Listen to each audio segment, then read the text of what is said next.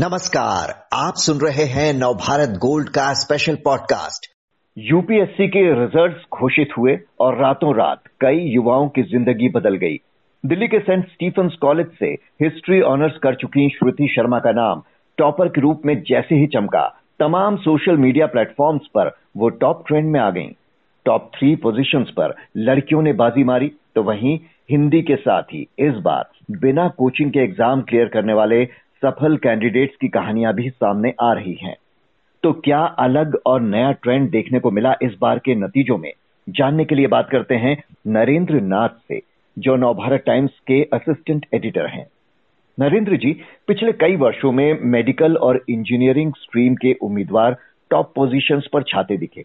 इस बार की टॉपर इतिहास की स्नातक रही हैं। क्या आर्ट साइड के उम्मीदवार इस बार बढ़े हैं?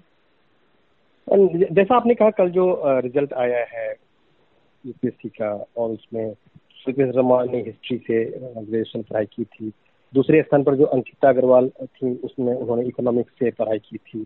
और इसके अलावा कई जो टॉप फिफ्टी में है सोशियोलॉजी है पॉलिटिकल साइंस है पब्लिक एजुकेशन है हिस्ट्री है, और इनका जो नंबर्स है, वो अभी तक जो, अभी तक जो सामने आई हैं, वो साइंस के बराबर है। और साइंस और आर्ट्स दोनों के बराबर है। ये हाल के समय ये पहली बार ऐसा हुआ होगा कि न सिर्फ़ ओवरऑल संख्या में आर्ट्स में बराबरी की होगी, जबकि टॉप में भी साइंस के बराबर दिया होगा। तो इसके पीछे कई सारे कारण बताए जा रहे हैं, लेकिन इस साल अचानक आर्ट्स सब्जेक्ट का इस नंबर से आना ये वास्तव में इस इस, अगर इस रिज़ल्ट के अगर कोई टॉप ट्रेंड बोले या कोई सबसे बड़ा जो चेंज है तो सिर्फ़ यही है। तो उसके पीछे कई सारी चीज़ें मानी जा रही हैं कि दो साल से आप जान रहे हैं कि दो साल से कोविड को लेकर इरेगुलर हो रहा था तो आप इसे तीन चार साल के बाद का एक फ़र्क समझ सकते हैं कि जो 2019 के बाद बीच में दो साल हुआ तो उसमें आप कई सारी चीज़ें पैटर्न चेंज थी या वो एक अलग वक्त था, आप समझ सकते हैं कि कोविड को लेकर जो कई सारे सीमित साधन थे कोचिंग को लेकर ऑनलाइन इस बार जबकि पिछले छह महीने से जब फुल फ्लेजेड एग्ज़ाम हुआ है और उसमें जब आर्ट्स की स्कूल ने अच्छा किया तो एक तरह से जो पिछले कई दिनों से जो जो एक, एक बात कही जा रही थी कि अब आर्ट्स साइंस के साथ ही आर्ट्स का भी समय आ रहा है और यह इसकी शुरुआत सिर्फ़ यूपीएससी सिविल सर्विस परीक्षा में नहीं है ये टेन प्लस टू के बाद जो एक ट्रेडिशनल ऑर्थोडॉक्स जो हमारी सोसाइटी का माना जाता था कि सिर्फ़ मेडिकल और इंजीनियरिंग दो ही फ़ील्ड में जो भी एवरेज या एवरेज स्टूडेंट होते हैं सिर्फ़ उसी दिशा में जाते हैं। वो भी ट्रेंड हाल में टूटता दिख रहा था लॉ की परीक्षा हो या इवन आर्ट्स का जो कट ऑफ़ मार्क्स हो रहा था या दूसरे चीज़ों में, जो हर जगह पे स्टूडेंट जा रहे थे, वो अपने हिसाब से इंडिपेंडेंट तरीके से अपनी पसंद और अपनी सहूलियत हिसाब से जा रहे थे। तो यह जो विस्तार टेन प्लस टू के बाद जो जो हो रहा था उसका असर अब आपको यूपीएससी जो यूपीएससी सबसे कठिन परीक्षा और सबसे प्रतिष्ठित परीक्षा मानी जाती है अब उस पर भी शायद रिफ्लेक्ट हो रहा है। ज़ाहिर सी बात है कि इसे एक साल में अचानक पूरी तरह से निष्कर्ष पर नहीं पहुँच सकते हैं लेकिन हम्म। अगले एक दो साल तक ऐसा ही रहा तो यह एक स्टैब्लिश हो जाएगा। बिल्कुल नई शिक्षा नीति में भी इस बात का ख्याल रखा गया है कि अलग अलग सब्जेक्ट एक साथ अगर कोई पढ़ना चाहे तो वो उसे विकल्प मिले। श्रुति का ये दूसरा अटेम्प्ट था पिछली बार कुछ कंफ्यूजन से उन्हें हिंदी में मुख्य परीक्षा देनी पड़ी थी। बताया जा रहा है कि मात्र एक नंबर से वो चूक गई थी। इस बार हालाँकि उन्होंने अंग्रेज़ी में ही एग्ज़ाम दिए, लेकिन क्या इस बार हिंदी में एग्ज़ाम देने वाले सफल उम्मीदवार भी बढ़े हैं? अगर हाँ तो इसकी क्या वजह रही? क्योंकि कुछ समय पहले कंट्रोवर्सी भी हो गई थी हिंदी को लेकर। एग्जैक्टली exactly अभी टोटल मार्क्स और बाकी इसका इसका जो आप जो किस मीडियम से कितने लोग स्टूडेंट आए हैं उसकी एग्जैक्टली exactly यूपीएससी की ओर से ऑफिशियल फिगर नहीं आया है लेकिन हाँ। अभी तक जो अलग अलग जो कंपाइल रिज़ल्ट हुए हैं इस बार और सालों के अनुरूप के विपरीत इस बार हिंदी के सक्सेस रेट ज़्यादा दिख रहे हैं इतना ही नहीं पिछले अगर आप मैं देखूँ तो 2013 से लेकर 2017 के बीच में टॉप 50 में हिंदी मीडियम के एक भी स्टूडेंट नहीं रह, रह रहे थे। इस बार टॉप 25 में ही दो हिंदी के स्टूडेंट हैं। तो उस और टॉप हंड्रेड में सात हिंदी वाले हैं हिंदी मीडियम तो यह एक स्पष्ट एक परिवर्तन दिख रहा है कि टॉपर में भी हिंदी के स्टूडेंट्स बार आए हैं। जो लास्ट जो इस तरह से सबसे जो अच्छी रैंकिंग थी वो 2014 में थी जब थर्टीन तेरहवा रैंक आया था। इस बार जो सबसे अधिक है वो सोलहवा रैंक है।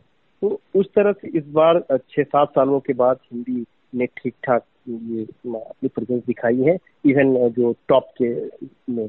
2014 की मैं बात इसलिए कह रहा हूँ कि ठीक वही वक्त था जब एक कंट्रोवर्सी जिस कंट्रोवर्सी की बात जो की आपने उसी वक्त शुरू हुआ था कि जब सी सैट उसमें एक एग्ज़ाम दिया गया था यूपीएससी में इंट्रोड्यूस किया था सिविल सर्विस परीक्षा में।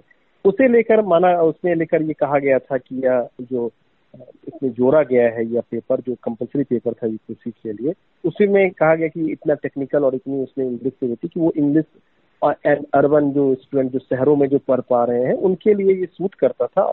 और इस कारण से जो गाँव या जो हिंदी पट्टी के जो क्षेत्र के जो स्टूडेंट बिहार यूपी के जो स्टूडेंट हैं, उनके उनके लिए बहुत बड़ा डिसएडवांटेज हो गया है। उसको लेकर कई सारे लंबे समय प्रोटेस्ट भी हुआ, वो बड़ा पॉलिटिकल इशू भी बना।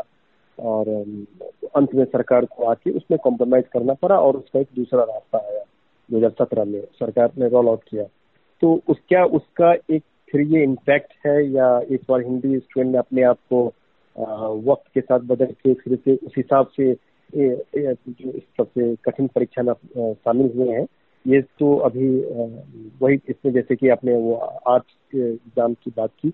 इसका भी अगर ट्रेंड अगले एक दो साल में अगर यही हुआ तो फिर मान सकते हैं कि जो कभी वक्त था जब हिंदी मीडियम की वाली स्टूडेंट की लंबी लिस्ट होती थी हो सकता है कि अगले साल से फिर वो लिस्ट हम लोग फिर से देख सकते हैं अगर यही ट्रेंड कंटिन्यू रहा तो।